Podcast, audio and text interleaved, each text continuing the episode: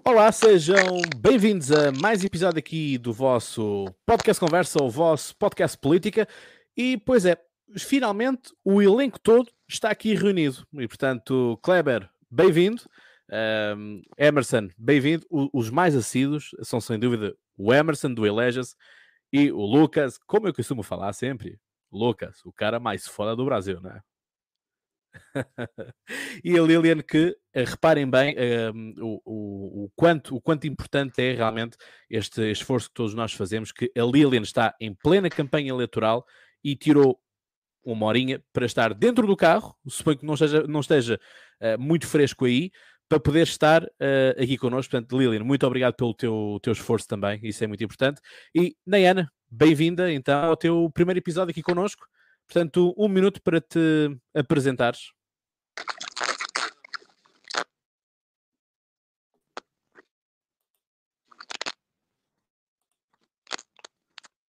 Estamos aqui com algumas dificuldades. É, o, é a magia do direto, não é? Portanto, no, no direto falha, falha sempre alguma coisa, não é? Ela mandou uma mensagem aqui dizendo que a internet dela está péssima. Então, talvez seja isso mesmo. É isso. Então pronto, enquanto a Nayana tenta, tenta recolocar a internet, vamos, vamos procurando andando um bocadinho com, com, o episódio. Portanto, uma vez mais, obrigado a todos aqueles que, que, estão aqui a assistir e obrigado também àqueles que, que se juntam a nós.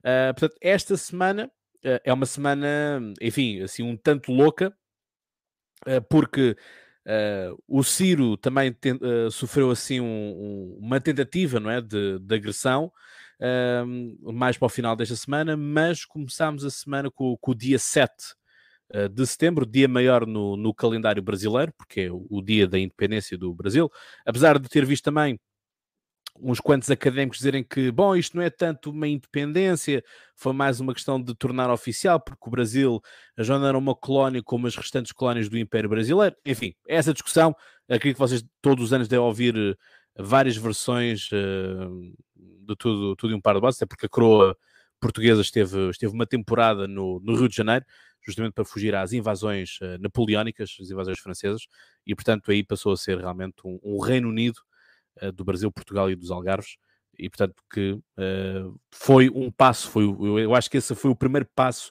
importante do ponto de vista aqui de, de historiador português, para mim foi o, o grande passo que o Brasil teve para a sua independência, porque eh, nós sabemos que as colónias, eh, e isso foi também a mesma coisa que aconteceu também com, com, próprio, com os próprios Estados Unidos da América, não é? portanto, as, as 13 colónias iniciais, que é justamente quando há uma abertura do, dos portos, é? porque as colónias tinham uh, os portos fechados a todas as outras potências, portanto, todas as outras potências que se quisessem produtos do Brasil tinham que ir negociar em Lisboa, é? portanto, ao, ao Porto, aos portos portugueses para comercializar, e durante este período o Brasil negociou diretamente, ou o espaço geográfico do Brasil, um, comercializou com todo o mundo, não é? Portanto, obviamente que isso depois lança uh, as raízes para aquilo que é um, um, um pensamento e a vontade também de, de haver uma, uma independência, não é? porque é dos que já comercializamos com os outros.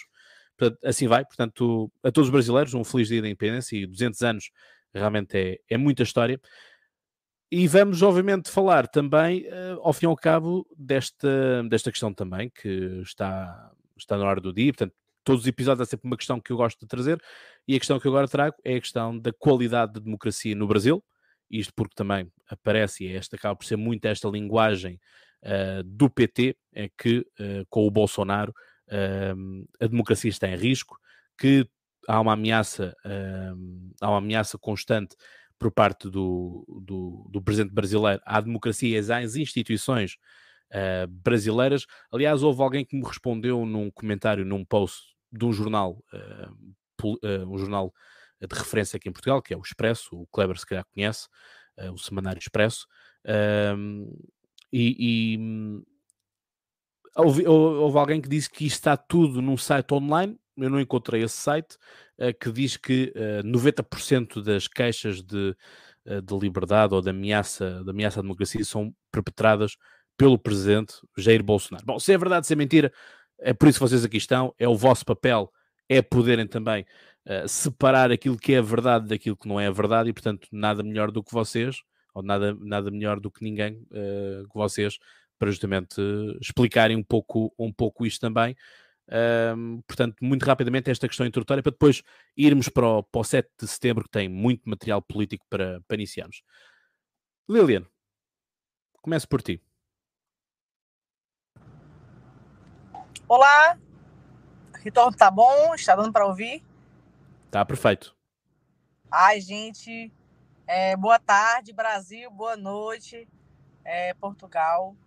Bom, eu vou tentar ser bem breve, porque eu quero muito ouvir esses, esses três que estão aqui, que eu admiro demais. Então, aí, a, a minha opinião é o seguinte: a, a fragilidade da, da democracia brasileira ela não se, se construiu em quatro anos a fragilidade da democracia brasileira, ela vem em um processo de deturpação, de disputa de narrativa com inserção da, da, dos meios de comunicação e das redes sociais também, que desde 2014, né, que esse processo se tornou tecnologicamente mais afinco.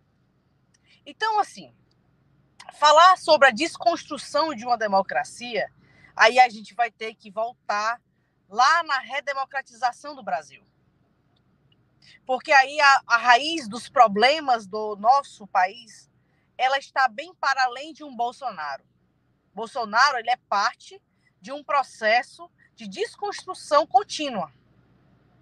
A partir do momento em que uma nação é, se deixa ou manipular ou levar ou se distanciar da base popular, em que a, a, a ouvidoria social não é mais um princípio da representatividade, isso já é a desconstrução da democracia. E hoje, no Brasil, nós temos um grande problema com os partidos de forma geral. Aí eu nem vou só é, pautar à direita, ou ao centro, ou à esquerda. Existe um problema gigantesco no sistema representativo do Brasil. O nosso sistema ele, ele, ele, ele caminha por ser uma sociedade jovem. Nós somos jovens, né? Então, assim, as falhas elas são parte do processo. Mas não é só acarretada a uma pessoa. Por exemplo, eu tenho 30 anos. A primeira vez que eu voltei foi em 2008. Em 2008, eu estava no nono ano do ensino fundamental. Kleber, o nono ano em Portugal é qual série? É mais ou menos a mesma conta, é por aí. Eu acho que é nono também, né, Claudio? Um, um ano antes do ensino médio do, do é o nono ano. Do... É o nono, é o nono ano também. É a mesma coisa. E há 15 anos atrás, 15 anos atrás, eu não tinha nenhum tipo de educação política efetiva para que me ajudasse a ser uma cidadã fiscalizadora, participativa, efetiva na sociedade brasileira. Então, a desconstrução da, da democracia, ela não é só ela não, não é só ataques de um presidente, ela é a falta de educação cidadã, ela é a falta de esclarecimento social. Então, o que o Brasil sofre hoje é uma desconstrução contínua da sua democracia. Então, ela não é só culpa de um, é culpa de vários. Até porque o sucesso sempre só tem ou um pai ou uma mãe. O fracasso sempre terá vários pais e várias mães. E é isso. Lilian, eu vou-te ser muito honesto. Eu gostava muito que 90% dos meus convidados do podcast desde o princípio do podcast até ao fim, não estou a falar deste episódio só, tivesse esse, essa capacidade de síntese. Falar direto, papo, papo reto, como, como se costuma dizer. Um, que é realmente, é realmente isso. Mas, Lilian, mantenho, uh, retorno-te uma, uma pergunta que é: mas a quem interessa um, essa, essa mesma desconstrução, não é? Uh, porque assim, nós sabemos, e nós aqui em política, e nós aqui cinco consultores que estamos aqui, Uh, não, não posso responder por vocês, como é óbvio, não é? nem posso dizer o que é que vocês fazem ou deixam de fazer nos vossos trabalhos, mas sabemos que há muitas pessoas que gostam de perpetuar problemas Porque enquanto, o, o, enquanto tivermos aquele problema, o político também acaba por ser necessário para continuarmos a resolver aquele problema que continua ali permanente. Não é? Às vezes, uh, um, problema até pode nem existir, mas temos que, temos que criar, basicamente, a, a necessidade do político existir. É? Porque imaginemos que todos os problemas do mundo eram resolvidos amanhã, não, não iria ficar cá mais ninguém, por assim dizer. E atenção, eu com isto não estou, não estou a, a legitimar ou a concordar que devemos criar problemas propositadamente para mantermos uh, quem quer que seja. Atenção.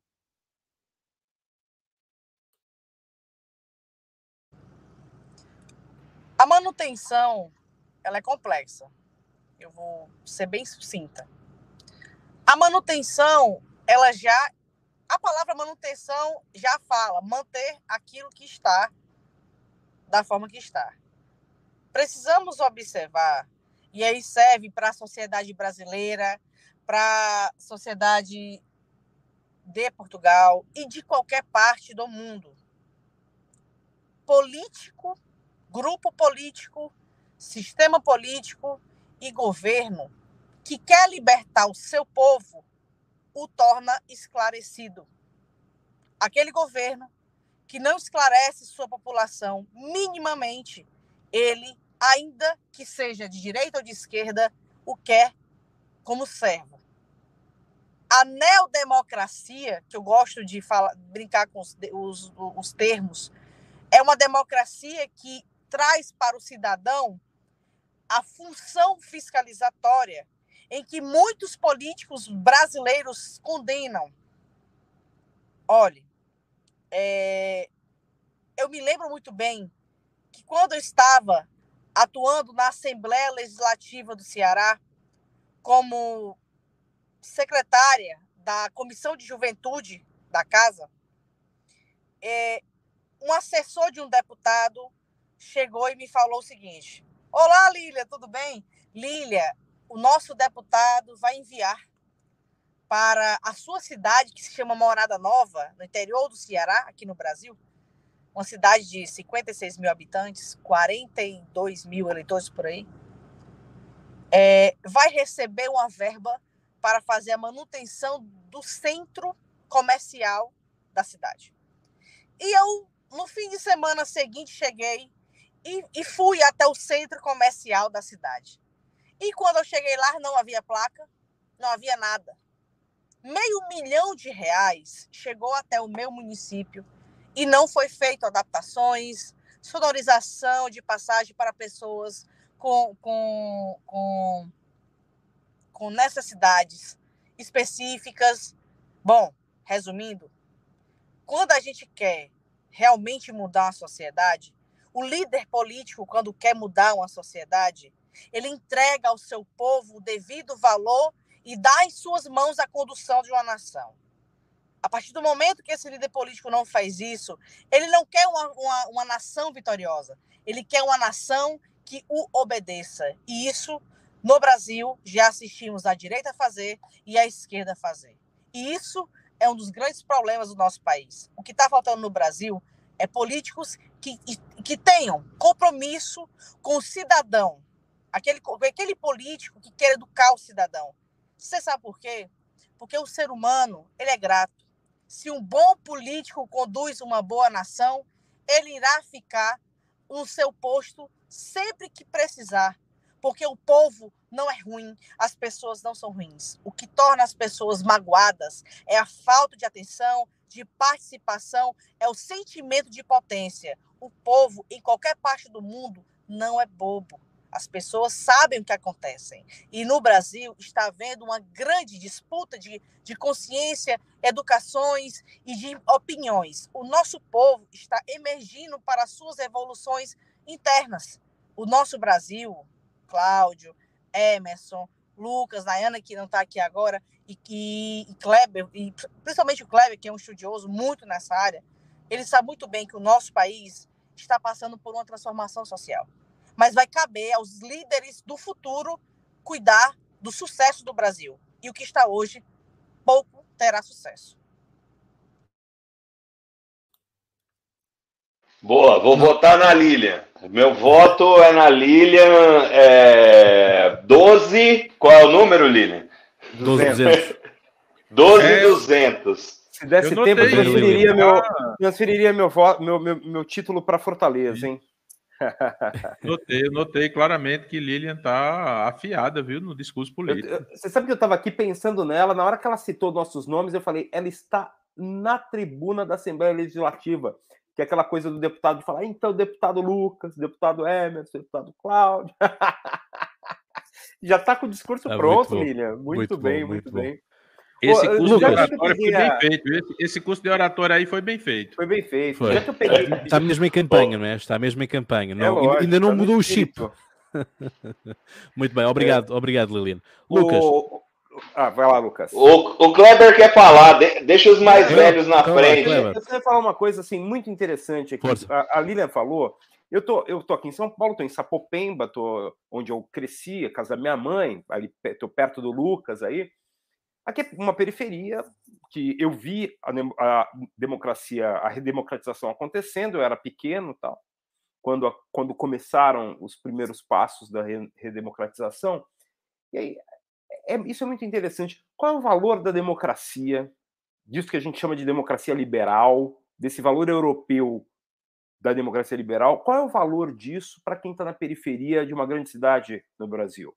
Ou qual o valor disso para quem está numa cidade do interior? A nossa democracia, a nossa redemocratização a partir de- da década de 80 aconteceu de uma forma muito elitista. Então, existe um valor de democracia para uma elite e para a população em geral existem problemas tão mais urgentes, né? tão econômicos e mesmo sociais, tão mais urgentes, que eh, a ideia de democracia é muito vaga, é muito e aí há, um, há esse problema de educação todo que a Lina falou. Então, que a gente tem Bolsonaro, é óbvio que ele é um cara que não- nunca se preocupou com, com a democracia liberal, com, ele é um nunca se mostrou um democrata, não, não foi, não ia ser durante o governo que ele ia fazer isso, nunca foi.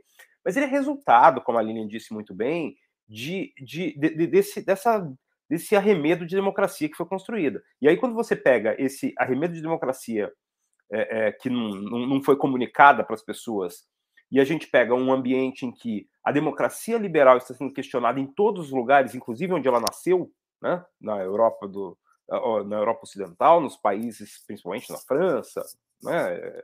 é, em, em países no, do entorno que, que deram forma a isso na Inglaterra. Então, quando ela é questionada em todos esses lugares, como é que ela não seria questionada aqui?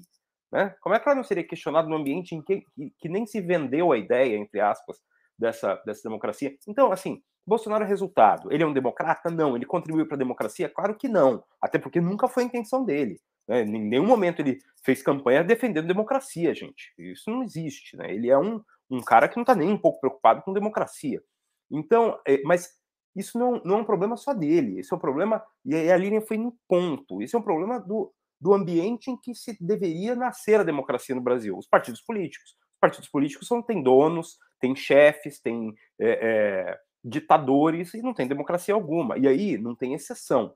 Tá? Eu estou falando de, dos partidos todos, todos eles têm donos no Brasil. Então aí não, não tem como ter uma democracia saudável num ambiente desse. Se, respondendo a primeira pergunta, Jair Bolsonaro contribui? Não, nunca contribuiu e nunca quis contribuir. Mas ele é resultado de uma democracia mal ajambrada.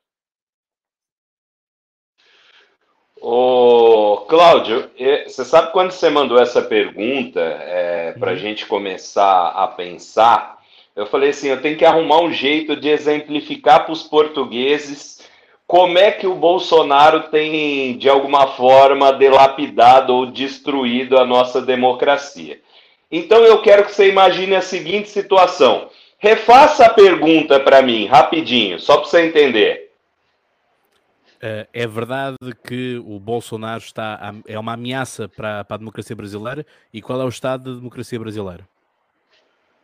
Sua pergunta é imbecil. Cala a boca! É assim que ele contribui com a delapidação da democracia brasileira. Porque ele, como to... do outro, não é? Não, não. Ele, ele começou com essa história de é, desrespeitar os repórteres, cara. De desrespeitar, de mandar jornalista calar a boca, de chamar jornalista de imbecil. ele inaugurou isso é, institucionalmente aqui no Brasil. Porque entenda, Cláudio, político é uma, é, é, não é autoridade de merda nenhuma. Político é uma grande porcaria. Político é o, é o funcionário que eu pago bem para trabalhar mal. Eles não, não servem para muita coisa, além de atrapalhar a vida da gente. E aí, a única obrigação que o político tem, principalmente aquele em mandato, é prestar conta. É obrigação legal do político prestar conta. A partir do momento que o político não presta conta, ele, além de descumprir uma função legal, ele destrói a democracia, porque as, é, é, o conceito de democracia é muito mais do que ter liberdade para escolher e liberdade para falar o que quiser.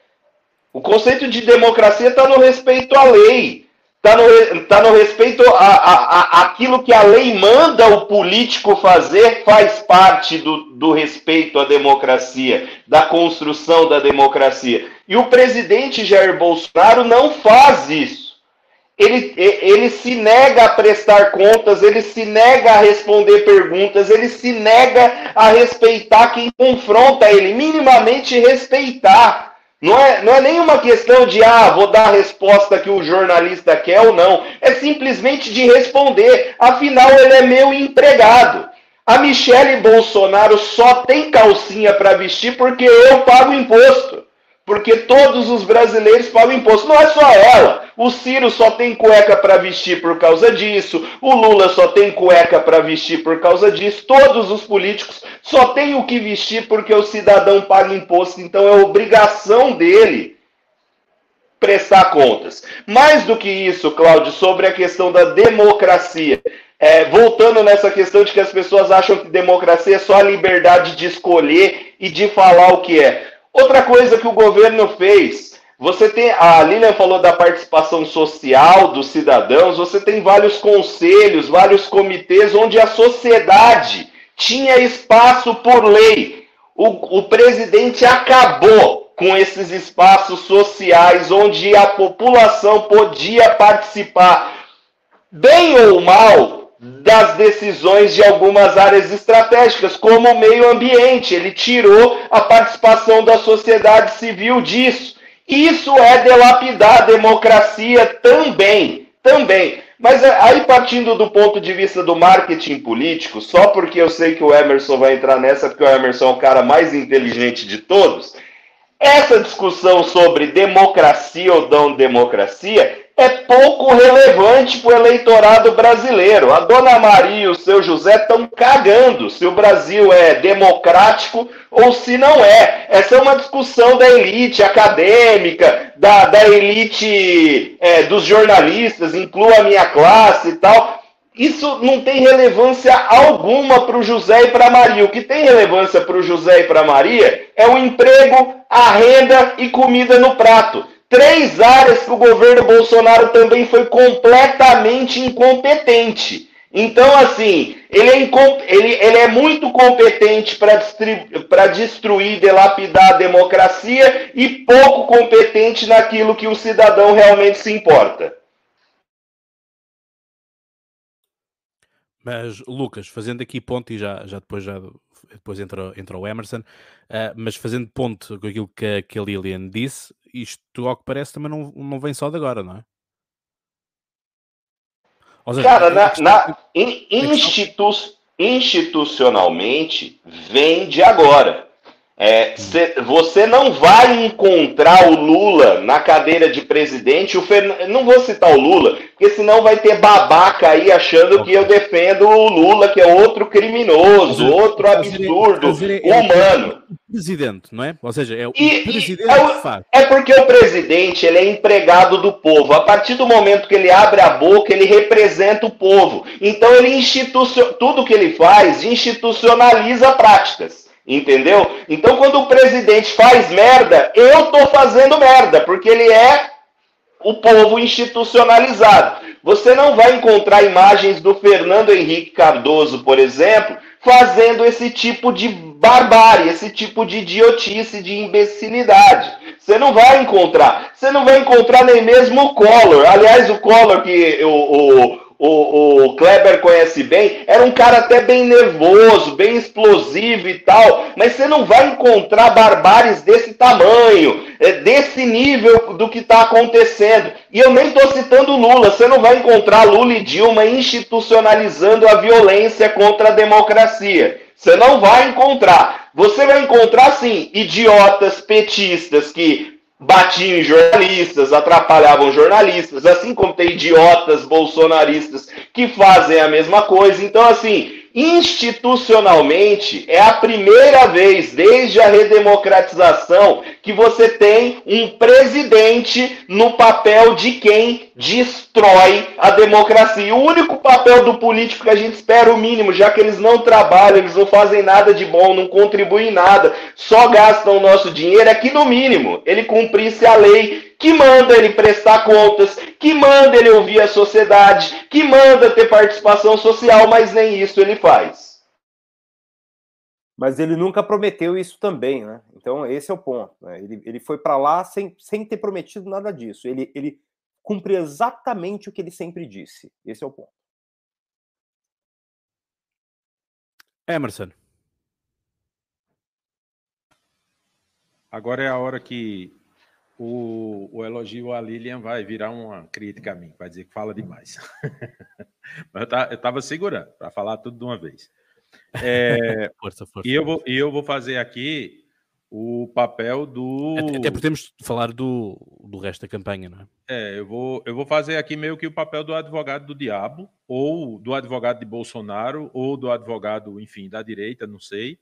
É, não sei se porque eu estou envolvido em várias campanhas nesse momento e tem campanhas, tem campanhas de candidatos que são mais alinhados à esquerda. A gente está fazendo campanha, por exemplo, para candidatos do, da rede sustentabilidade, candidatos que, que votam em Lula e tal, mas também estamos fazendo campanhas, por exemplo, de candidatos do PL, que são candidatos de Bolsonaro. E aí eu, eu disse que eu vou, fazer, eu vou fazer o, o, o, contraponto do advogado do diabo, porque aí eu não vou me meter na questão política. Eu vou colocar aqui o outro lado, né? Do, da mesma forma que Lucas disse, eu preciso encontrar uma forma de dar um exemplo para Cláudio e para o pessoal de Portugal de como, como é que Bolsonaro ataca a democracia. Então eu vou aqui fazer o papel de como eu é, mostraria, defenderia, por exemplo, que Bolsonaro não ataca a democracia. E eu não estou dizendo que ele não ataca. O que eu estou dizendo é qual, quais seriam os argumentos. Por exemplo, um argumento muito utilizado pela direita é que, por exemplo, Bolsonaro ele não ataca a democracia do ponto de vista de que você não tem, por parte de Bolsonaro, nenhum tipo de ação é, por exemplo, ação concreta institucional de tentativa de censura, por exemplo. Essa situação em que um repórter pergunta para ele e diz: Sua pergunta é imbecil, eu não vou lhe responder, você é um idiota, você não sei o que e tal. Aí é, a, a, a, é uma estratégia, claramente é uma estratégia midiática, é uma estratégia de marketing, é uma estratégia política e eleitoral. Por quê? E aí é uma coisa que a gente precisa trazer para os dias de hoje. Bolsonaro é o candidato da época das redes sociais e é o candidato eleito não pelas redes sociais, que isso é uma coisa que já caiu por terra, que Bolsonaro foi eleito pelas redes sociais. Mas ele foi eleito utilizando como seus principais canais de comunicação as redes sociais, né? Quando o Lucas falou que você não tinha casos de antes de Bolsonaro de pessoas fazendo isso, eu, eu fui me lembrar, por exemplo, de. E aí a, a internet é interessante porque ela resgata esses momentos. Se você pesquisar, por exemplo, na internet, você vai ver, por exemplo, tem um caso clássico, por exemplo, do Roda Viva, em que Orestes Quécia, na época que era governador de São Paulo, um cara fazia uma pergunta para ele, dizia, você é um bandido, você é um cafajeste. E o cara já não dizia, era mais, 94, era candidato a presidente, já tinha deixado o, o... Exatamente. Então, já tinha essa pegada. Tem episódios, por exemplo, de Brizola. Brizola também era um cara que às vezes esquentava. O próprio Maluf também. E aí, eu queria trazer do ponto de vista da comunicação duas referências que eu acho que são interessantes para a gente ter a referência no próprio jornalismo né? levando em consideração que não era jornalismo clássico, mas é, eu me lembro, quando eu era moleque, um, um do. Talvez isso tenha uma influência muito grande na minha formação profissional e porque eu trabalho hoje nessa área, é, eu me lembro que o quadro que eu mais gostava do Fantástico era um quadro de Alexandre Garcia, que ele mostrava os bastidores do poder. E, em alguns momentos, ele era o cara que mostrava isso, que, por exemplo, um, um deputado, um presidente, recebeu uma pergunta de alguém e respondeu de maneira mal educada. Só que naquela época, a mídia tinha essa coisa de chegar dizer: Eu não vou mostrar isso. Então o cara chegava lá, fazia uma pergunta e o cara dizia: Ah, que pergunta idiota, não vou responder isso, não, vou embora. E aí isso não ia para o jornal, não ia para o Jornal Nacional, para o Jornal Hoje, para o Jornal do SBT.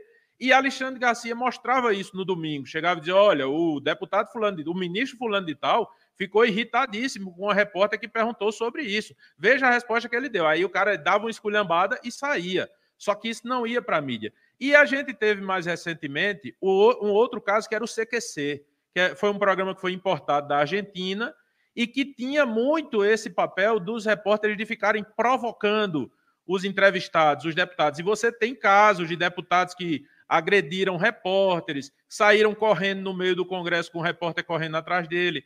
Então, Bolsonaro, aí eu volto um pouquinho para a Lilian, talvez Bolsonaro, do ponto de vista desse comportamento que ele tenha, ele seja fruto dessas referências. Então, você tinha uma época em que os políticos desrespeitavam sim os repórteres e desrespeitavam, e aí, por exemplo, tem uma questão em relação à questão feminista. Os, os políticos desrespeitavam muito as, as repórteres mulheres, toda repórter que você é, entrevistar hoje, repórter mais velha, na faixa de seus 40, 50 anos, tem repórteres mais velhas no Brasil, de 60, 70 anos, elas vão dizer, velho, era muito diferente o tratamento que um político, um senador, um governador, um presidente dava a um, a um repórter, a um, a um jornalista homem e que dava a uma jornalista mulher.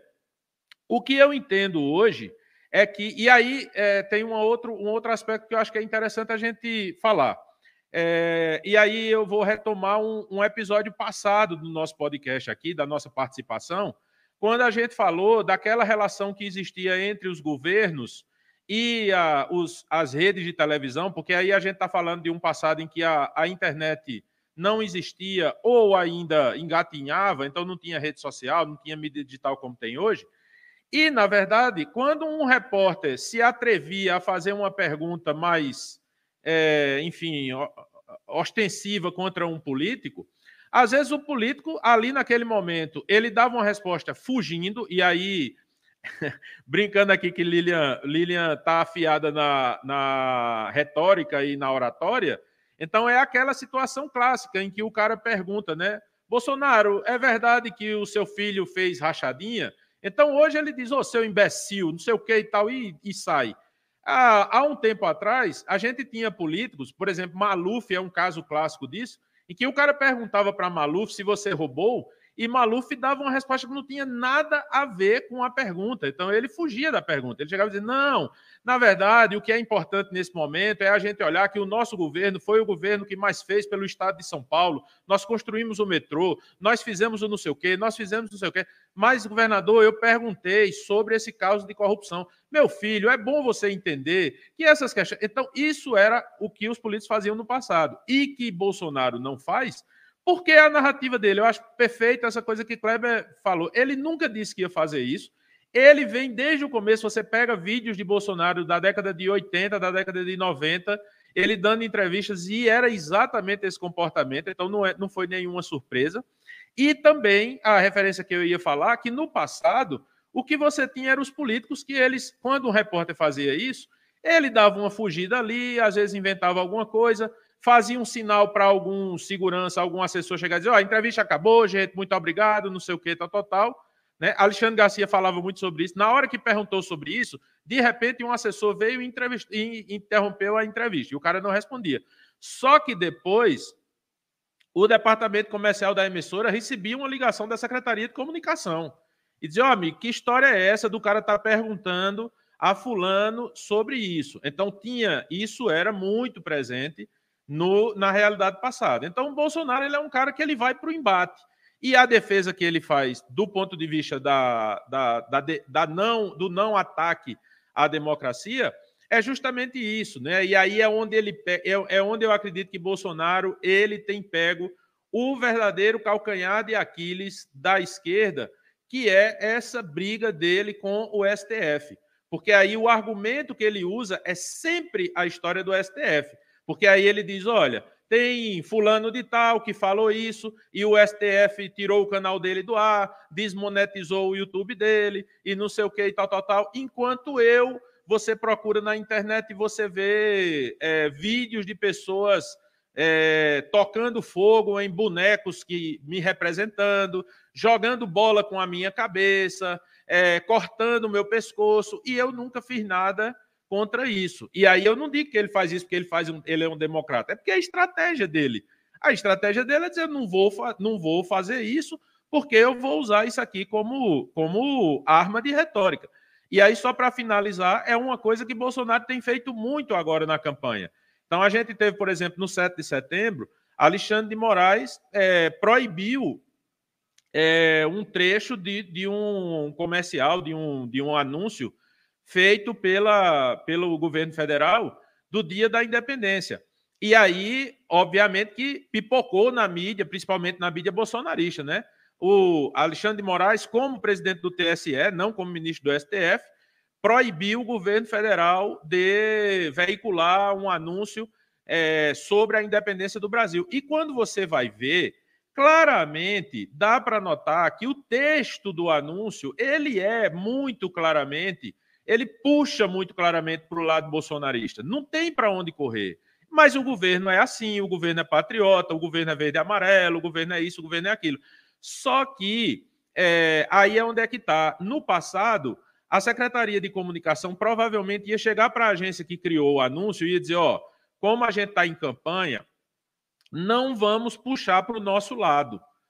É, porque senão o anúncio pode ser proibido e isso pode ser ruim para a gente dizer que a justiça proibiu um anúncio do nosso governo. Para Bolsonaro é ótimo. A melhor coisa, a melhor notícia do dia para Bolsonaro é sair uma liminar de Alexandre de Moraes proibindo um anúncio do governo federal, porque ele estava falando em patriotismo, em verde e amarelo, e não sei o quê, né? A história, por exemplo, da primeira dama é muito claro. Qualquer pessoa que trabalha com propaganda eleitoral sabe que num comercial de 30 segundos, no anúncio de 30 segundos, o apoiador só pode aparecer 7 segundos. Então, quando eles colocam Michele Bolsonaro aparecendo os 30 segundos, eles claramente estão cavando a falta. Então, o cara diz: bota os 30 segundos, alguém vai entrar, e aí nós vamos dizer: olha aí, estão dizendo que Bolsonaro é o cara que é, é, anti, é, contra as mulheres, mas aí botou a mulher no anúncio, os caras mandaram tirar a mulher. E aí, nesse caso, é, casou né, de ser justamente Simone Tebet que pediu isso. Aí foi que a narrativa cresceu ainda mais. Então, o que eu vejo é que Bolsonaro ele tem utilizado essa estratégia porque é, ele, ele, ele tem esse comportamento por questão estratégica, ele usa essa narrativa de que você não tem, é, na prática, você não tem institucionalmente. Por exemplo, a última coisa que Lucas falou, né? Os conselhos. Ah, porque ele desmontou os conselhos, que era a participação popular. Qual é a narrativa dele? Os conselhos estavam aparelhados. Então ele precisava dissolver os conselhos, porque ali estava a turma da esquerda, que foi colocado pelos governos do PT. Então a galera só estava lá para favorecer as narrativas, por exemplo, no caso do meio assim ambiente. Assim, assim as narrativas do gente... ambientalismo, hein? Assim, assim como também tens muita gente, pelo menos daquilo que eu tenho visto, aquelas enquetes na, na rua uh, que são bolsonaristas e que querem basicamente a dissolução do STF. Sim, mas não, depois, é, mas é depois aí, aí depois fazem pergunta: ah, mas isso que vamos abolir? Ah, não, não é abolir o STF, mas é jogar fora aqueles que lá estão dentro. É, Bolsonaro essa, ele essa usa dinâmica, muito, é? ele usa muito bem a estratégia do inimigo comum. Então hoje ele conseguiu, ele conseguiu transformar a Globo numa inimiga do Brasil e a Folha e a Veja né? Ele conseguiu transformar o STF no inimigo do Brasil. Ele trabalha muito forte para resgatar a força, por exemplo, do militarismo. Então, ele tenta colocar o Exército, as Forças Armadas, como o grande amigo do Brasil. E aí, o que você tem aí é aquele. aquele um pouco, né, de certa forma, aí, não é, não é puro, não, mas é aquele fenômeno que a gente falou da, da num episódio passado também, né, além do, do, inimigo comum, ele usa a, a, a, ferramenta da janela de Overton, né? Então ele pega uma coisa que na opinião pública era completamente descabida, e ele vai, vai movendo, movendo, movendo, movendo, até que abra-se uma janela e as pessoas entendam, a maioria da população entenda que aquilo é válido, que aquilo. Então, hoje, você tem boa parte da população brasileira que acha plenamente natural um presidente, diante de uma pergunta incômoda, mandar o, o repórter se lascar. E o principal, você, você colocando isso dentro do, do, da bolha bolsonarista, do, do campo bolsonarista, isso será uma demonstração de democracia, porque ele é o cara, ele é tão democrático que ele não aceita a imposição da mídia fascista que vem, que impõe uma verdade que não. É, então, veja que. Mídia é comunista, o, pô. O, a mídia comunista, exatamente. Emerson, só pegando Oi. um gancho aqui, é... o bolsonarismo e o Bolsonaro em si, a gente sabe que ele é uma junção de diversos elementos fatídicos né, do resultado de uma má condução da democracia brasileira. A gente também entende que não existe um, um presidente burro não existe um grupo político burro. Se existe uma coisa do Brasil que não é burra, é a existência e o sucesso eleitoral do Bolsonaro. E assim também, você falou, você citou uma coisa que eu, eu ouvi, né? É, eu amo fazer um, o porta a porta. Eu estou realizada em poder estar candidata e fazer o porta a porta, porque não há pesquisa melhor do que essa. E em alguns porta a porta, eu fiquei bestificada, fiquei impressionada quando algumas eleitoras e eleitores falaram a seguinte frase: O Bolsonaro, ele tenta fazer, mas o STF não deixa. Pronto. O inimigo comum. Não é ele que não quer fazer, é o STF que não deixa. E isso é uma narrativa muito forte que é de fácil entendimento, porque sempre que um político não consegue fazer uma certa coisa, ele culpa alguém. Para ele justificar sua inabilidade, sua capacidade e sua potencialidade política. Não consegui porque o ministro não deixou, não consegui porque o governo fulano de tal destruiu a economia, para não admitir o seu fracasso quanto representante e quanto gestor público. Então, no Brasil, a gente sofre diversos é, episódios de uma disputa de narrativa bem construída por diversos lados e uma falha grotesca que é até ridícula da nossa centro-esquerda em não saber conduzir, reconduzir o discurso e a narrativa para a população brasileira. Mas isso só está acontecendo porque aí uma coisa ele conseguiu ter razão. Você não tem que ter razão em tudo. E aí tá aqui Emerson, tá aqui Lucas, tá aqui Cláudio e tá aqui Kleber. Você não tem que ter razão em tudo. Você só precisa acertar uma única razão. E o bolsonarismo acertou na razão do aparelhamento das instituições brasileiras que não é um, um fenômeno só dos governos anteriormente é, citados quanto de esquerda. É uma coisa já, como eu posso falar, fixada no sistema político brasileiro. O aparelhamento é quem garante a manutenção, a estadia e o sucesso eleitoral de muitos núcleos e grupos políticos no Brasil. Então é por isso que no nosso país, a gente sabe que uma jovem como eu, que não sou herdeira de sobrenome político, de herança de colégio eleitoral de alguém, o sucesso eleitoral de pessoas comuns é difícil. Porque o Brasil, ele não pertence a classe política brasileira não pertence ao povo brasileiro. A classe política, as instâncias políticas, as representações políticas do Brasil representam uma elite que nunca representou o nosso povo. E é por isso que está dando errado. Porque o nosso povo quer ser ouvido. E ninguém quer ouvir.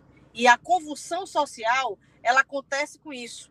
E aí o povo quer falar de qualquer forma. E o povo falante, de qualquer forma, sem educação, sem condução, acaba pautando, apoiando e elegendo líderes errados. Porque o nosso país, Cláudio, com todas as dificuldades, com todas as deficiências, nós somos um país que vence. Nós somos um país que tenta se desenvolver. Nós somos um país de um povo que aguenta a porrada e no outro dia acorda para trabalhar. E eu só tenho uma coisa para lhe dizer: tudo isso que acontece no Brasil é herança de tudo que aconteceu aqui. Mas o futuro do nosso país vai depender da educação dos próximos líderes que estão aqui. E se depender do que está aí, não vai ter, e nem do que quer chegar também não vai ter. É por isso que o brasileiro ele tem que acordar. Porque só quem vai mudar a política brasileira é ele mesmo. Não vai sair um salvador. Quem muda a nação é o seu povo. E não certos ditos escolhidos. Falou, candidata. Para votar na Lilian, bota 12,200. é algo assim de género, não é? Bem, bota espero, foi boa, hein? Bota... Eu só espero, só, só espero, não ser, eh, não ser aí agora vítima de algum processo não, não. da justiça brasileira não. eleitoral. É. Só, só nos meios de comunicação, nos veículos de comunicação com concessão pública. Isso não é concessão pública, então tá tudo bem. Vamos pedir voto para Lilian. Isso privado, privado. privado é que é bom. É bom. Lilian, obrigado. E, e, realmente, mas sabes que, sabes que é muito esse o sentimento que nós portugueses temos.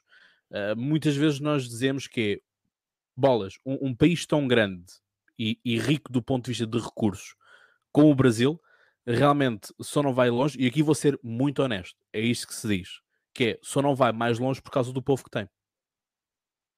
E eu com isto não estou a dizer que concordo ou discordo, estou apenas a dizer aquilo que, aquilo que a maioria de, do senso comum, não sei se o Kleber também ouviu isto durante, durante o período que estava, ou pelo menos este, este sentimento que é uh, da ideia que é um povo muito desorganizado, e portanto é, isto é o, é, o que nós, é, é, o que nós dizemos, é a impressão. E nós dizemos que foi é, exatamente porque quem nos colonizou não tinha capacidade de organização. Então, é. essa, essa briga tranquila, não tem problema. Exato. Como a gente. Sim.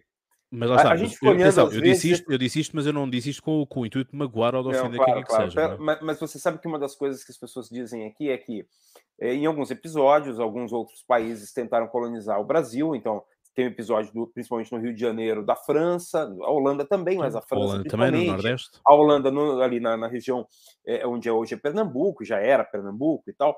Então aí as pessoas dizem, pô, se os holandeses tivessem ficado, seria muito melhor.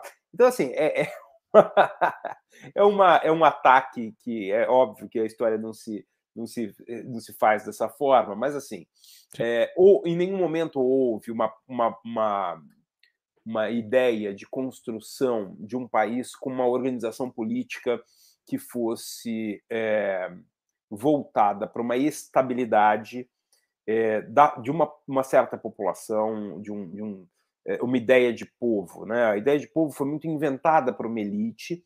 É, Até porque explorava... tentativas de separatismo, não é? Sobretudo no sul do Brasil. Que, que, que explorava, mas, mas mais do que isso, mais do que isso, mas que explorou muito uma, uma ideia de, de, é, é, de ser beneficiária de, de, de, uma herança, de uma herança que Portugal vive muito até hoje, da eu tenho o direito de explorar uma parte da população porque tenho autorização do rei, de não sei quem, de blá blá blá, e, e, e essa herança que existe em Portugal, que está presente. Portugal tem muito disso ainda, né? que é a coisa do qual família você é, quem é que manda, né? E, e, o Brasil é muito isso. Quando a gente fala é, desses política diz sempre que é uh, manda quem pode, obedece quem deve. É? Exata, quem tem juízo. Ciência política diz isto. É, mas mas no, no, no, no, fundo é, nós temos essa herança. A, a, a Lilian vive num ambiente em que o, o coronel, é, principalmente o, o, Nordeste desenvolve essa palavra coronel, São Paulo também tem, mas a gente não tem este nome. Às vezes os nomes são, são diferentes no, no Brasil como um todo, mas muito parecido com o, o, o papel que o, que o, o, o, dono de título tinha em Portugal, que ainda tem em Portugal, que é essa coisa, olha, quem você olha para o Partido Socialista, o Partido Socialista é cheio de donos. O cacique. Então, cada, o cacique da região, o, o PSD da mesma forma, então os grandes partidos. Então, isso é, é, é, é, algo que nos é comum. Claro que, é, que o Portugal é muito menor, é, teve uma sorte tremenda é, no, e, e, na década de 80 com o arranjo que o, o, o Mitterrand e o Kohl fizeram para Portugal entrar na União Europeia. Isso trouxe para Portugal um benefícios fantásticos. Né? Portugal estava saindo de uma ditadura é, talvez até mais complicada que a brasileira. Então, é, nós temos esse problema comum, Cláudio. Eu acho que quando, quando há essa, ah, é o povo que tem, é o povo que tem, é, é isso, nós temos esse problema comum, não é culpa de alguém. Nós temos, nós temos como Por formação lado, uma ideia de, de desenvolvimento Cláudio, a partir é, disso. Cláudio, é, me dá 15 segundos. Força. Manda. Não se pode cobrar de um povo aquilo que não lhe foi entregue. Exatamente. Se o conhecimento não nos foi dado, se o esclarecimento não nos foi entregue, se o poder de conhecer a nossa história, as nossas origens, os nossos desafios e tudo aquilo que conduziu a história da é, ocupação ao solo brasileiro, quando a gente não teve condição de entender o que somos, como somos e para onde queremos, queremos ir, nós não temos como culpar um povo. Nunca se deve culpar um povo. Quem tem culpa da condução de uma nação são os líderes. Eles que comandam o sentimento do povo. O povo, ele, ele quer que alguém cuide. O povo, ele, ele, ele quer ser abraçado. O, o sentimento do cuidado, ele é uma coisa que está para além da, da, nossa ideologia. É uma coisa que tem a ver com o psicológico social de uma Sim, nação. Mas, mas, o líder é. sem povo não faz nada. O que eu quero Sim. lhe dizer, eu quero que você entenda, é que o povo brasileiro foi construído por uma parte de uma nação extraída à força do continente africano, e que essas mesmas pessoas não tiveram base de ter dignidade, da mesma forma que vieram imigrantes, da mesma forma que vier que os nossos povos originários, nenhum dos nossos povos, Cláudio. E isso aí é uma é uma mágoa histórica que o povo brasileiro não sabe nem externar mas nós sabemos o prejuízo antropológico das invasões que nós, no solo brasileiro, sofremos. O que sofremos hoje, 200 anos depois, em relação à questão de entendimento da representatividade democrática, da condução de um país livre, é uma coisa que não é ensinada ao nosso povo. O nosso povo não entende muita coisa e nós não devemos, nós nunca podemos culpar as pessoas. As pessoas não podem pagar por aqueles que receberam de alguma forma a obrigação de conduzi-las. Estar líder está na condução de povos, nações, tribos e, e a representatividade que for, é uma coisa muito séria. É uma coisa que move e destrói vidas. Nós precisamos entender que ainda não ficou muito claro para muita gente, inclusive para outros continentes, que o nosso povo brasileiro não tem acesso à educação básica, à, à, alimentação necessária. Uma pessoa que não abre, que abre uma geladeira e não tem a sua alimentação diária garantida, ela não tem como ter desenvolvimento crítico político, porque primeiro vem a fome e depois hum. vem a crítica social. Certo. O nosso país hoje Cláudio, para encerrar minha fala, ele passa por uma convulsão de más representações. A culpa não é do povo. A culpa é de quem quis dizer que representava o povo. Hum. Ok, obrigado Lilian. Bom, vamos então passar para também irmos encerrando o, o, episódio, porque já vamos quase com uma hora, ainda só abordámos um tema, falta, falta o segundo tempo, portanto, ver se, ver se concluímos isto em cerca de 15, 20 minutos. Um, vamos passar para aquilo que é justamente o tema da semana principal, que foi o, o 7 de setembro e as repercussões que isso, que isso teve. Vocês, obviamente, já falaram aqui algumas, algumas coisas eh, de, daqui, uh, e a questão é. Um, houve todo, todo um, um, cavalgar de ondas deste 7 de, de setembro. Uh, os próprios jornalistas portugueses também perguntaram ao Presidente da República Portuguesa, Marcelo Rebelo uh, se uh, Marcelo Rebelo não tinha medo que Bolsonaro fizesse um aproveitamento político uh, de Marcelo Rebelo Sousa estar no, no Brasil, nas, nas, comemorações. Aliás, ele nas comemorações, naquela foto que o, que Kleber, inclusive, fez questão de publicar nas, nas stories, disse que isto seria uma foto para, para a posteridade, para a história, e até, até postou uma, uma versão a preto e branco da, da mesma. Marcelo Bolsonaro estava à esquerda do, do, do, Jair Bolsonaro e do lado direito julgo que estava o presidente da Guiné-Bissau, se não me engano, ou o novo presidente de Cabo Verde, agora não, não me recordo, mas sei que também era outro, outro presidente estrangeiro, eh, de, membro também da, da CPLP. Um, agora, aqui a questão é, e isto é uma coisa que eu vejo muito, que é o, o verde e o amarelo, mas nós quando vemos o pessoal uh, petista ou o pessoal de esquerda, a regra geral está sempre uh, de vermelho. Né? Ou seja, a questão é, isto foi uma coisa que na altura falei em 2018 com o professor Andrés Malamud, que o branco, o branco e o amarelo esteve assim, o branco e amarelo não, desculpem, o, branco, o amarelo e verde, assim é que é, esteve um tanto ao abandono e portanto Bolsonaro foi lá buscar uh, e puxou para si essa, esse âmbito nacional, por assim dizer, porque são as cores do Brasil, portanto é assim uma, uma busca uma busca, e na altura até se falou do, de porque que o Haddad, por exemplo, não escolheu o branco como uma cor da paz, portanto, na questão de ser, ser uma coisa mais abrangente uh, e não ficar tanto para o vermelho, sobretudo para o segundo turno. Uh, porque é que não se usou o, o branco? Portanto, foi uma, uma, discussão que tivemos no, no episódio. Mas é isto, as cores significam alguma coisa, não é? Portanto, tudo isto tem, tem um, um, significado e, portanto, que repercussões é que tem este 7 de setembro? Ou seja, o que é que nós vamos ter isto? O que é que isto, este 7 de setembro vai condicionar o resto da, da campanha? Uh, e, portanto, os traços daqui. Kleber. Oh, então, já que você me citou sobre a foto, a foto hum. tem um motivo importante ali. Eu acho que a gente pode começar com ela. Quando eu digo que é uma foto histórica, é porque naquele momento existe um atleta com um, um rapaz que está embaixo, de costas, com, com, a palavra Brasil no, no agasalho, e ele está prestando uma homenagem para o presidente.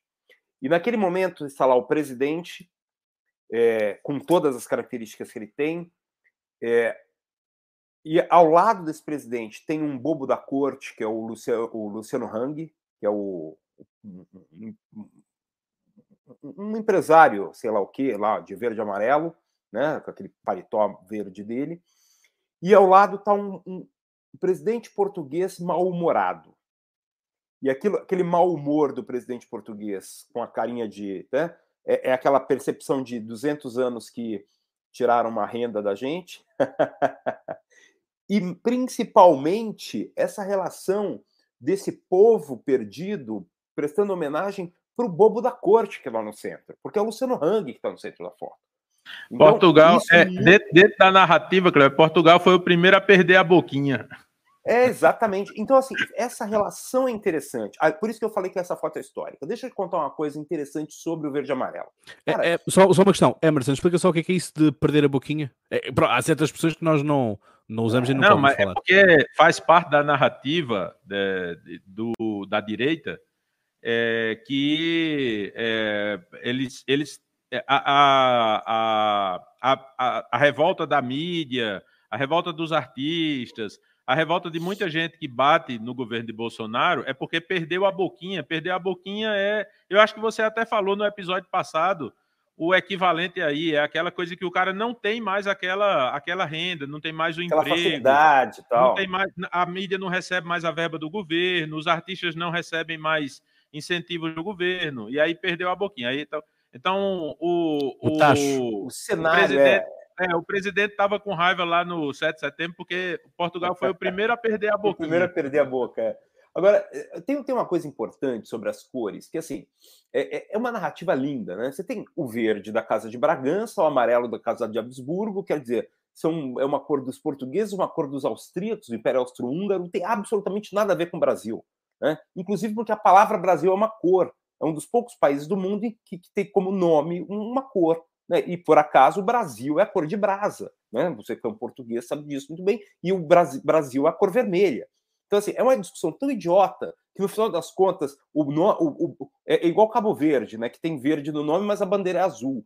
E Brasil é vermelho no nome e, e a bandeira não tem vermelho. É uma coisa muito azul, doida. azul branca e, e, vermelho com estrelas com estrelas amarelas. E não tem verde. Então é, é, é, uma coisa uma coisa muito doida. Então é, é, a gente também é uma é, pelo menos a camisa da seleção tinha que ser uma coisa meio holandesa, né? Pelo menos bota vermelho na camisa da seleção. Mas aí brincou, virou-se essa coisa de que vermelho. E depois tens, é o, azul, tens o azul e o branco, não é? E o Cruzeiro é, do Sul. É, mas é, no final das contas virou essa coisa idiota, né? Uma, uma, uma briga besta, vermelho é comunista, não sei o quê. É uma coisa tão, tão, tão boba que, assim, tira o foco do principal. Eu acho que tem, tem um aspecto interessante nesse, nesse 7 de setembro.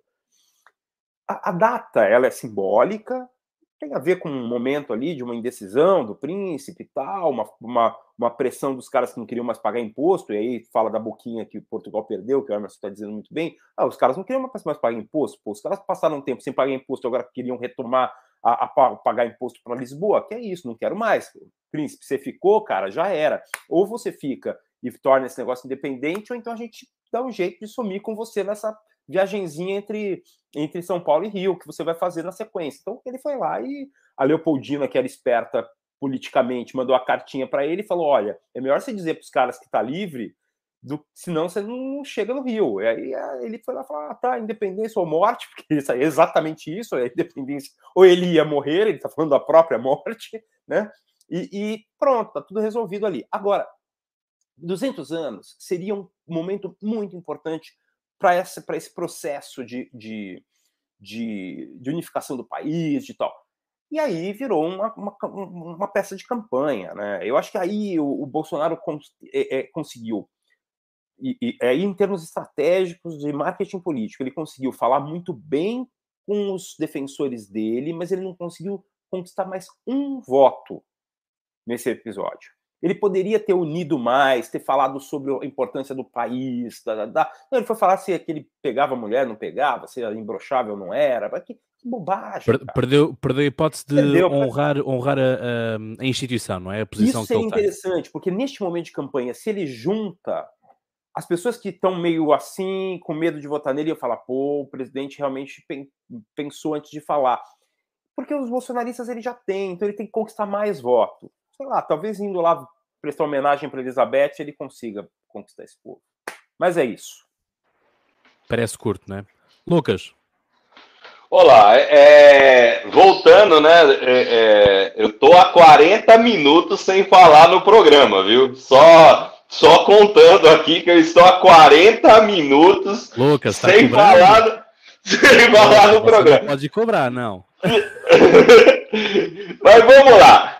É, é, eu vou, vou, vou fazer só um apanhadinho rápido de um post que eu vou soltar na terça-feira sobre o 7 de setembro. Só para você entender, Cláudio, o quanto esse movimento de 7 de setembro, que os bolsonaristas falam que já ganhou a eleição, os petistas falam que foi um fracasso, só para a gente exemplificar. Polícia Militar de São, Paulo, é, de São Paulo disse que tinham 50 mil pessoas na Paulista certo? Polícia Militar de Brasília, ou do Distrito Federal, diz, diz que tinham 100 mil pessoas lá na esplanada dos ministérios. Eu não vou acreditar nenhum nem outro. Eu vou acreditar no governo federal, na SECOM, que diz que tinha 1 milhão e 200 mil brasileiros em todo o Brasil nas ruas.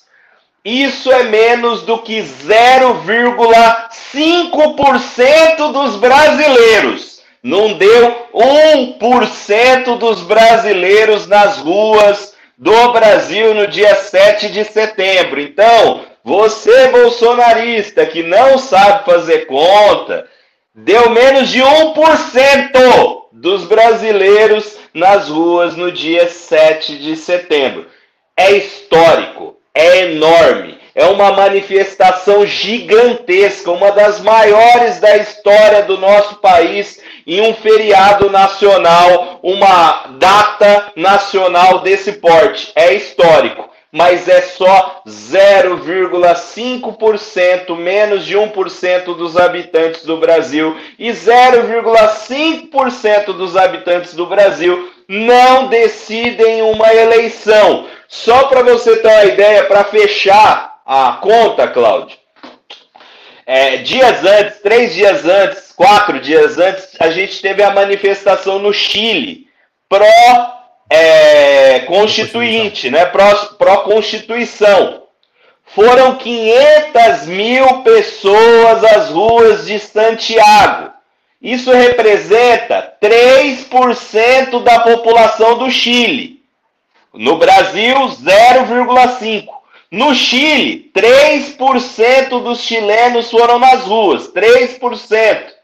E a Constituição perdeu por 62%, foi rejeitada por 62% da população, ou seja, proporcionalmente as manifestações pró-Constituição no Chile, pró-Nova Constituição, levaram seis vezes mais pessoas do que o 7 de setembro. E mesmo assim eles perderam por 62%. Então é o que o Kleber falou. Histórico, ótimo, volumoso por bolsonarismo. Bolsonaro deixou a militância cada vez mais inflamada, cada vez mais forte, aguerrida, louca, mas ele não ganhou um voto para fora daquilo. E ele falar que esse volume que é significativo, é importante, é histórico, é o povo brasileiro, só demonstra que ele faltou muito nas aulas de matemática, porque 0,5% menos de 1% da população não desse. Aliás, esse número que foi nas ruas no Brasil inteiro, segundo o próprio governo, não elegeria o prefeito de São Paulo, tá? Mas diz-me diz uma coisa, Lucas, em comparação com, com outros anos, uh, o número enfim, se calhar não, não olhaste para isto. Em comparação com 2021, caiu 40%. Quando ele foi lá falar que ia, que ia bater no Alexandre de Moraes, que ia uhum. pegar a mulher do Alexandre de Moraes, bagunçar de um lado para o outro, deu quase o dobro de gente. É que o pessoal, assim, que foi em 2021, esperava que ele fizesse isso mesmo. Mas no outro dia, como ele chamou o Temer para escrever a cartinha romântica, o pessoal falou: ah, não vou perder meu tempo de novo nessa chuva para ver o machão no outro dia pedir desculpa, né? Hum. Mas diz uma coisa, Lucas: a questão é, no dia 7 de setembro, é, é normal as pessoas saírem todas à rua para festejar, não é? Ou achas que por haver já de antecipação, porque isto era uma coisa antecipada, não é? Portanto, o Bolsonaro já andava a promover o 7 de dezembro. Aliás, nós no outro episódio já tínhamos dito, que eu tínhamos dito, bom, o que é vocês esperam da próxima semana? Vocês todos responderam que foi, é esperar pelo 7 de setembro, portanto, 7 de setembro seria, seria uh, o grande evento da, da semana. Se, por um lado, tens medo, eh, não, não, não é que medo, se por um lado as pessoas não saíram de casa justamente por terem medo de uh, serem conotadas como pró-bolsonaristas e, portanto, se calhar algum, alguma percentagem, não estou a dizer que seja 90% não. do Brasil, mas alguma Entendo o seguinte, o, bra o brasileiro... Não sei como é que são os festejos aí do Dia O brasileiro não sai às ruas nesses feriados, por isso é tão importante o número que o Bolsonaro conseguiu levar pessoas para a rua. Foi ele que levou. Okay. É, então, assim, não tem esse costume. Quem saiu era bolsonarista e quem deixou de sair também não deixou de ser bolsonarista por causa disso tal. O, o que eu estou tentando exemplificar é que o, o presidente apostou e ainda aposta, ele ainda. É? não, ele ainda aposta. Ele é o cara que mais mobiliza gente no Brasil. Político que mais mobiliza gente no Brasil é ele. Isso é sem dúvida. Ele é, é de bater palmas para ele. Agora ele apostou nisso e ele continua vendendo isso, e aí faz parte da narrativa, como algo esplêndido como algo próximo do que, por exemplo, foram as manifestações de 2013, que é, é, era o Brasil na rua, né? Porque ali você tinha, em 2013, você tinha esquerdista, comunista, anarquista, direitista, todo mundo junto ali na, e, e não foi isso. Eu estou tentando mostrar com os números que foi muito longe disso. Foi uma grande torcida organizada, mas sem deixar de ser uma torcida organizada que não decide a eleição. É o que eu falo para todo mundo. O Zé e a Maria, no domingo, estavam cozinhando a macarronada para comer com os filhos. E se tava só macarrão com salsicha, não tinha nem a sardinha, não tinha nem a carne moída, ele vai votar no Lula e não vai votar no Bolsonaro. É simples a, a conta. Emerson. Bora lá. Ó, é, do ponto de vista, mais uma vez, né? Do ponto de vista da narrativa e do, da análise que se faz. É, um dos principais argumentos de, do, de quem analisa o, o 7 de setembro pelo ângulo do, da direita, do conservadorismo, do bolsonarismo, é, a, o primeiro ponto é que nos dias anteriores, nas pelo menos duas semanas anteriores, foi feito um trabalho de comunicação pela esquerda, pelos políticos de esquerda, é, no sentido de é, desestimular as pessoas a irem para a rua. Né? Então, do mesmo jeito que a, os conservadores, os, os, é, os direitistas, né, os bolsonaristas, faziam convocações e mais convocações para o dia 7 de setembro, a esquerda é, criou também a sua narrativa de que e as manifestações iriam ter violência, que as manifestações que não era um lugar seguro para ir. Houve, inclusive, aí assim, mais uma que eu considero assim uma cagada, né? É, é, é a, a, a, não vou é, falar sobre a decisão, se a decisão foi justa ou não. Mas o timing foi muito ruim, porque na semana, nos dias anteriores ao 7 de setembro, saiu uma decisão do Supremo, de um dos ministros do Supremo, é, fazendo uma modificação em alguns decretos, enfim, em algumas normas que Bolsonaro tinha feito em relação ao, ao uso de armas, é, e o ministro, na, na, na decisão dele, ele usou o termo violência política. Ele fez uma restrição de, principalmente para o pessoal que tem posse de arma liberado pela Polícia Federal, Aqui, basic, só para vocês, vocês aí de Portugal entenderem, Cláudio, é, aqui a, o porte de arma. A, a, a, a, gente tem essa coisa de que arma é proibida no Brasil. Não é. Arma é permitida. É permitido você ter arma, é permitido você ter a posse, que é você ter a, a arma em casa, e é permitido você ter o porte. O porte é você transitar com a arma, pode colocar a arma estilo faroeste mesmo, colocar na calça e andar para qualquer lugar. Então, é... mas tem Aqui é preciso ter licença, autorização, e todos os anos Não, aí, tem que se também, renovar, só que, pagar.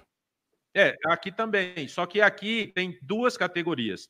Tem uma categoria que é a do, do aporte e do posse, é, que é, é, controlada pela Polícia Federal. Então você precisa é, comprovar que você tem de fato a necessidade de ter uma arma. Então tem todo um processo muito mais burocrático. E Bolsonaro é, criou é uma norma é, para o que eles. O, o, uma categoria chamada CAC. Essa sigla é, é caçadores, atiradores e colecionadores. Então, é, dentro dessa, dessa categoria de CAC, aí você pode ter até 30 armas, você pode. Você não tem o, o porte de arma, mas também tem uma brecha aí na legislação, porque você pode transitar com a arma de casa para o clube, né? E aí, enfim, o Brasil hoje vive uma explosão de clubes de tiro, e eu, inclusive, faço parte de um. Então, o Brasil tem uma. Hoje tem uma explosão de clubes de tiro. Então, por exemplo, o cara que está com a arma no carro, se a polícia parar e disser, ó, oh, mas você não tem porte de arma, o cara diz, mas eu estou indo para o clube, eu estou voltando do clube, eu estou indo de uma casa para outra, por exemplo, se o cara tem duas casas. Então, na prática, hoje, tem muita gente transitando com arma no Brasil sem ter o porte. E aí, o que foi que aconteceu? Faquim, que é ministro do, do STF, é, tomou uma decisão, né, decidiu lá que é, restringir, fazer algumas restrições. E na decisão dele, ele usou o termo violência política. Justificou isso dizendo que havia uma escalada de violência política no Brasil. Então, isso foi muito utilizado pela direita para dizer: olha aí, eles estão tentando criar um clima de insegurança, um clima de que as manifestações serão violentas e tal. Além de tudo, existiu uma outra narrativa, uma outra, um, uma outra divulgação de informações que foi porque o. Não sei se foi o STF ou o TSE, e aí eu posso aqui. É, tá, não estou falando é, com, com certeza absoluta, porque, enfim, não, não é meu interesse, eu não fui atrás de checar esses dados. Mas a informação que vem sendo disseminada, por, inclusive por veículos de comunicação, então aí dá para a gente entender que pode ter alguma verdade nisso, ou isso pode ser de fato verdade, é que nos dias anteriores à manifestação, eu não sei se foi o STF ou o TSE, fez uma compra de armas e munições e, e tal, e explosivos, alguma coisa desse tipo, e que no dia da manifestação é, foram colocados atiradores snipers é, à disposição do judiciário, especificamente do judiciário, na esplanada do ministério e tal. Então, criou-se toda essa história de que é, havia uma, uma, uma tentativa de se criar uma, uma, um desincentivo né, para as pessoas não irem. E aí o que é que aconteceu? Houve esse movimento e a grande, a grande narrativa que houve depois foi assim: ó, tá aqui, pronto, beleza. O que Bolsonaro tem é isso. É muito, é pouco, julguem. Fiquem à vontade para julgar. A imprensa, mais uma vez, caiu na, caiu na Arapuca e entrou com comentários dizendo que aquilo foi imoral, que foi. E a gente viu que Bolsonaro tomou os cuidados, obviamente, né? Então ele, ele participou da cerimônia oficial, foi essa que Kleber falou. Logo depois que terminou a cerimônia oficial, ele saiu do palanque oficial, foi para um outro outro palanque, um carro de som, uma coisa desse tipo, e o discurso político ele fez nesse outro palanque, ele não fez no palanque oficial. No palanque oficial, ele fez um discurso mais institucional, discurso de presidente e tal, mas óbvio que ali foi uma tecnicalidade para que ele pudesse não ser acusado de ter usado a estrutura do governo federal para fazer discurso político. Então, eles tomaram esse cuidado. É uma coisa também que as pessoas é, tra tra trabalham muito essa coisa de que Bolsonaro é descuidado, que Bolsonaro, a pessoa de Bolsonaro é sim, mas ele está envolvido numa estrutura hoje que tem muita pesquisa quant, muita pesquisa quali, tem uma estrutura de pesquisa muito grande por trás dele, ele tem um jurídico fortíssimo, então ele tem, ele está muito calçado em relação a essas coisas. Né? Então não é um cara que vai cair numa arapuca fácil dessa de de repente é, ter a candidatura impugnada ou, enfim, ter algum prejuízo, porque por causa de uma besteira dessa. Então ele tomou esse cuidado. É, e aí a imprensa caiu nessa arapuca, e aí, mais uma vez, eu vou colocar aqui o contraponto ao que Lucas falou. Qual é a grande narrativa? E aí foi o que a gente conversou também aqui quando a gente falou da, da sabatina do Jornal Nacional. A, a, a sabatina de Bolsonaro teve mais audiência do que a sabatina de Lula. E aí, qual foi a grande narrativa da direita? Ó, se esse cara está 15% atrás nas pesquisas, como é que a, a, a, participação dele na maior emissora de televisão do Brasil teve mais audiência do que o cara que está bem na frente. E é a mesma narrativa que se usa em relação ao 7 de setembro. Ok, é, o público que estava nas ruas do Brasil do dia 7 de setembro era meio por cento. É, do ponto de vista de, do eleitorado, ele significa muito pouco. Mas é, esses, esses meio por cento, esses um milhão de brasileiros, foram levados pelo cara que está em segundo lugar na pesquisa, atrás do cara que a, a narrativa da esquerda é que, inclusive, pode vencer no primeiro turno. Então, por que o cara que pode vencer no primeiro turno e que está 15 pontos na frente, ele não vai e coloca um milhão e meio para mostrar que ele é muito mais forte, que ele tem muito mais força e que ele tem, consegue mobilizar muito mais gente?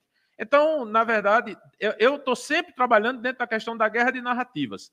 Né? Então, cada um entra com sua narrativa, que no final das contas, só para finalizar aqui o comentário, aquilo que hum. Kleber falou. É, qual é a história? É que é, Bolsonaro, o discurso dele não foi um discurso para atrair, foi um discurso muito mais para garantir o eleitorado que ele já tem, foi um discurso para a torcida dele, mas é, o, o, interesse do evento, e aí eu não, não vou entrar nessa questão se seria melhor Bolsonaro aproveitar para fazer um aceno para os indecisos ou coisa desse tipo, mas claramente o que a gente está vendo é, a, hoje a estratégia política que está à vista, porque eu não estou participando internamente de nenhuma delas, mas a estratégia que está à vista, tanto de Lula quanto de Bolsonaro, é mostrar tamanho. Então, Lula posta é, vídeos com artistas declarando apoio, posta também hum. vídeos de eventos em várias cidades e tal. Bolsonaro faz isso também, porque claramente a guerra de narrativas ela vai no sentido assim: Bolsonaro diz, ó, estão dizendo que eu estou atrás, mas eu coloco mais gente na rua, né? E aí Lula vai e coloca um monte de gente na rua também. Aí o cara, aí qual é a ideia? Pegar também um fenômeno que é fortíssimo aqui no Brasil, que é o do voto útil. Né? É o cara que chega e, e aí a gente já vê também pesquisas saindo. Essa semana acho que saiu mais uma pesquisa mostrando Bolsonaro em primeiro lugar. Então aí também vai começar agora essa guerra das pesquisas, que também, do ponto de vista da narrativa, é, já existe também uma corrente de, de narrativa trabalhando dentro da lógica de que assim, ó, agora Aquelas pesquisas que mostravam Bolsonaro bem atrás, Quest, Folha e tal, essas pesquisas agora elas vão fazer o ajuste. Então elas vão mostrar Bolsonaro se, se aproximando de Lula, porque na verdade Bolsonaro sempre esteve. A questão é que, como o cara estava há três meses, o cara podia mexer aí 10 pontos na pesquisa que não tinha como comprovar. Agora, faltando três semanas para a eleição, ele não pode mostrar uma diferença de 20%, porque quando chegar na eleição, de repente, se Bolsonaro sair na frente, aí o cara vai ser desmoralizado. Então, o que se fala é que esses institutos que agora estão mostrando a diminuição, né, aquela boca do jacaré que a gente estava falando, fechando em relação a Lula e Bolsonaro, esses institutos, na verdade, esses números já são antigos e os caras só estão fazendo ajuste. E estrategicamente isso seria uma grande burrice, porque se uma pesquisa que estava mostrando Bolsonaro 20 atrás, 15 atrás, ela agora está 10, 9, 8, a própria pesquisa está trabalhando para Bolsonaro. Né? E aí, enfim, aí tem também esse aspecto a analisar. É isso. Ou seja, concluindo com aquilo que nós também dissemos no, no, episódio, no episódio anterior, e até acho que até foi o, acho que até foi o Emerson que, que disse isto, que é basicamente mantemos a, a, a tática, a lógica é o, o, está lá o consultor político diz eu quero este guião, não é? portanto eu quero que isto apareça, o que é que você fala esta frase e depois o resto nós fazemos e parece que é um pouco isto também que, que está feito, não é? portanto mostrar que temos uma praça cheia, não importa qual é a dimensão da, da praça, mas temos uma praça cheia e portanto o, o, resto não está, não está a bater certo. Enfim, uh, é aquilo que eu costumo dizer, uh, e eu acho que também já disse no, no episódio convosco, que é os números dizem aquilo que nós quisermos que eles nos digam não é? Portanto, podemos desconstruir os números, como fez o Lucas aqui, mostrar que realmente a nível percentual não muda nada, ou então podemos pôr-nos a contar cabeças e, e, ver quantas pessoas é estão numa praça e dizemos, não, realmente isto foi a maior enchente de todos os tempos, ou quer que seja. Eu estou aqui a dizer de uma forma abstrata, não tem que ser esta, esta aqui do 7 de setembro em concreto, mas lá está. Os números dizem os números nós conseguimos trabalhá-los sempre da, da forma que nós, que nós quisermos. Desde que sejamos uh, consultores e engenhosos, não é?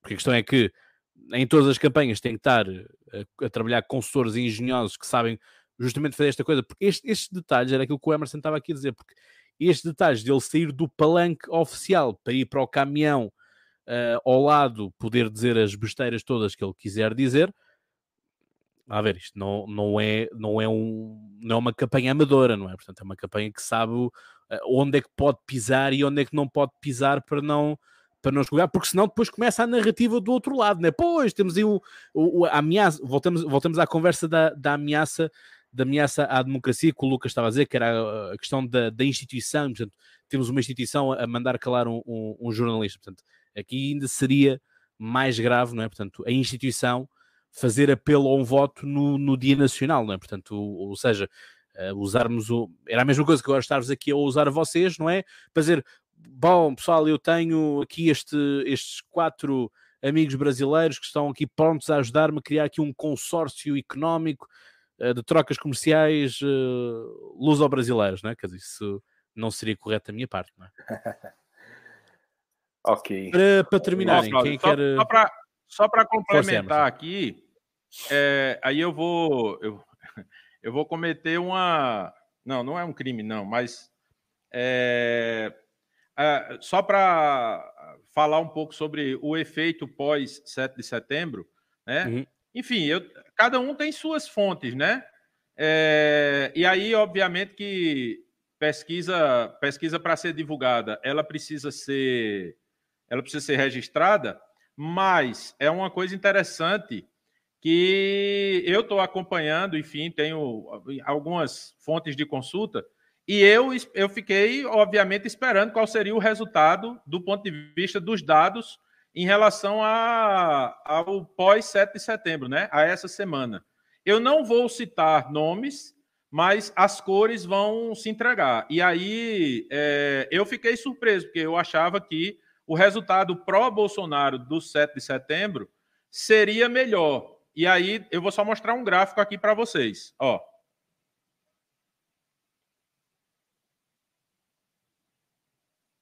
Tá bom. Esse é um dado. Voltou, é um voltou a abrir importante. a boca do jacaré, é isso?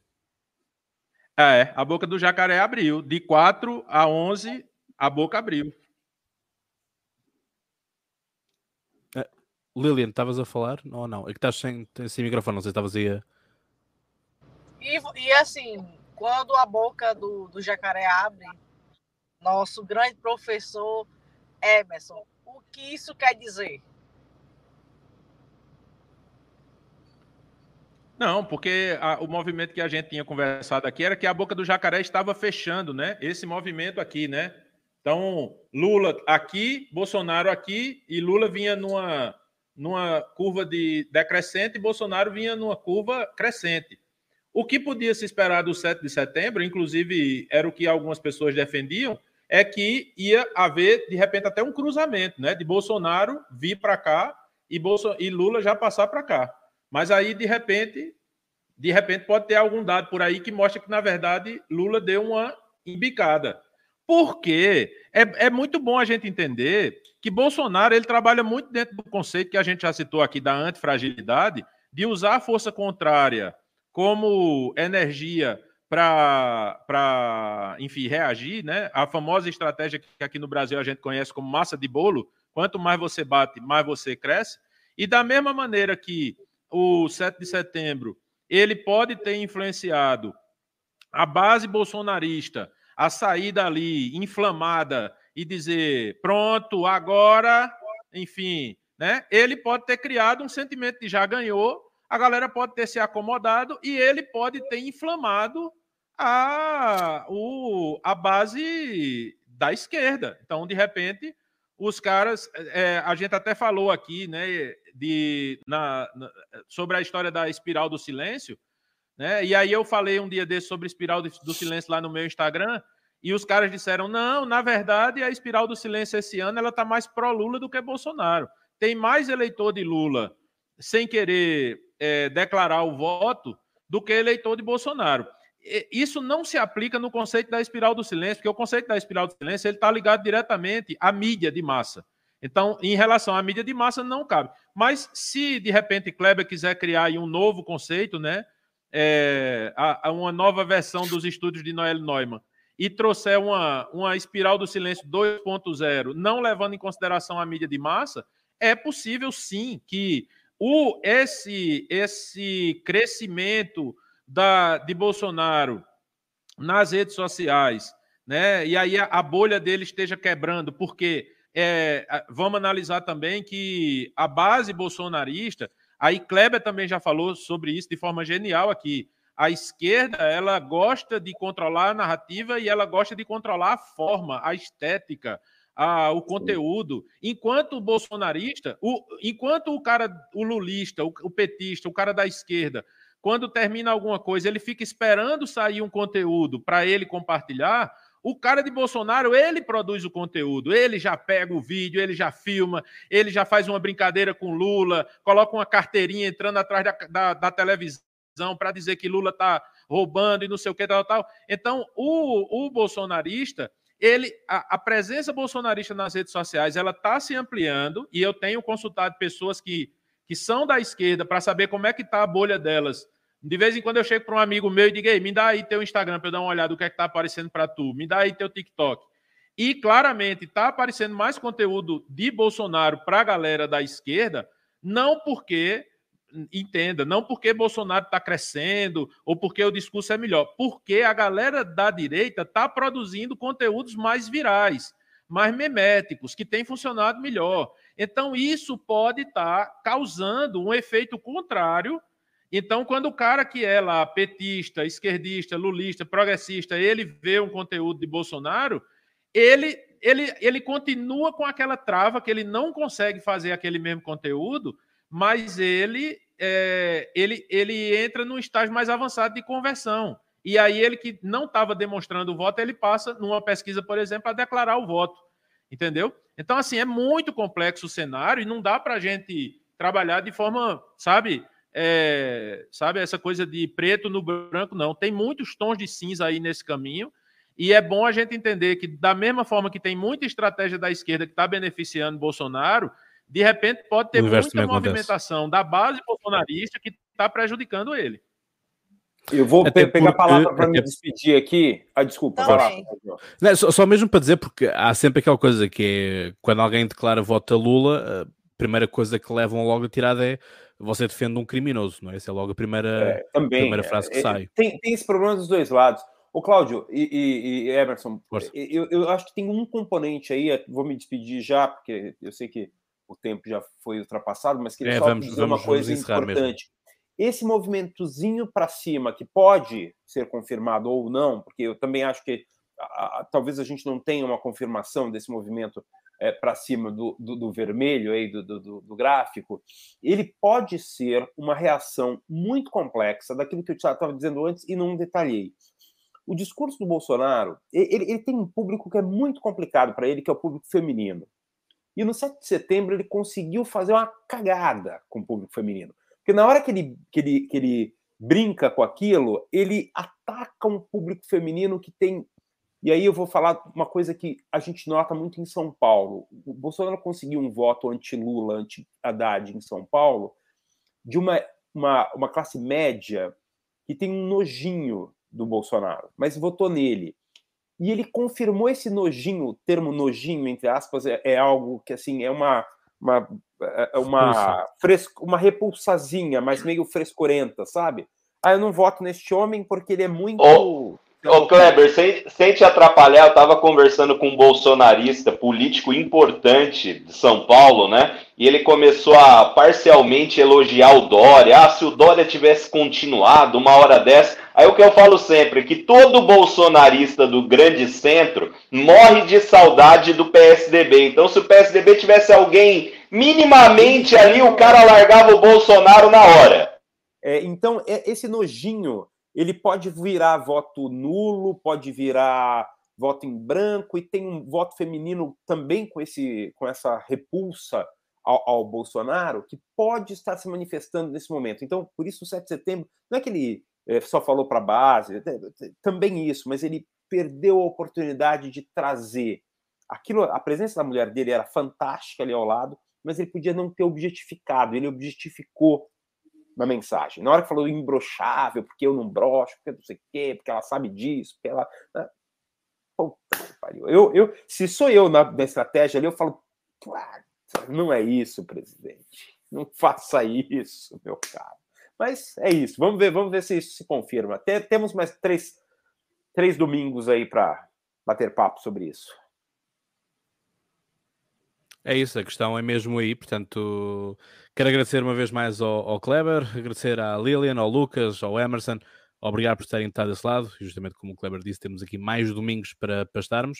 Uh, vamos ver o que é que acontece na próxima, na próxima campanha, ah, na próxima semana de campanha, assim é que é, e portanto é isso. Uh, a Lilian, suponho que vais continuar o teu porta a porta, portanto também poderás depois transmitir também Aqui temos a, nossa repórter do podcast Conversa e envia, enviada especial uh, ao Ceará.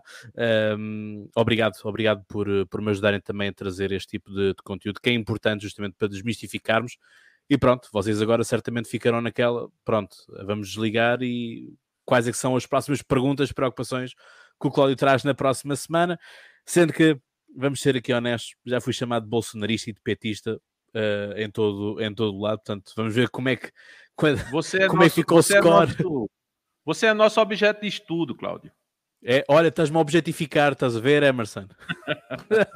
Mas depois dessas conversas, você vai ser o único português a entender um pouco da política brasileira, porque portugueses, em geral, não conseguem entender um, nada da política brasileira. É, é um bocadinho complexa também, vamos ser honestos. Mas, mas pro, olha, próximo, no próximo, no próximo podcast, a gente precisa discutir o fenômeno do Bora Bill.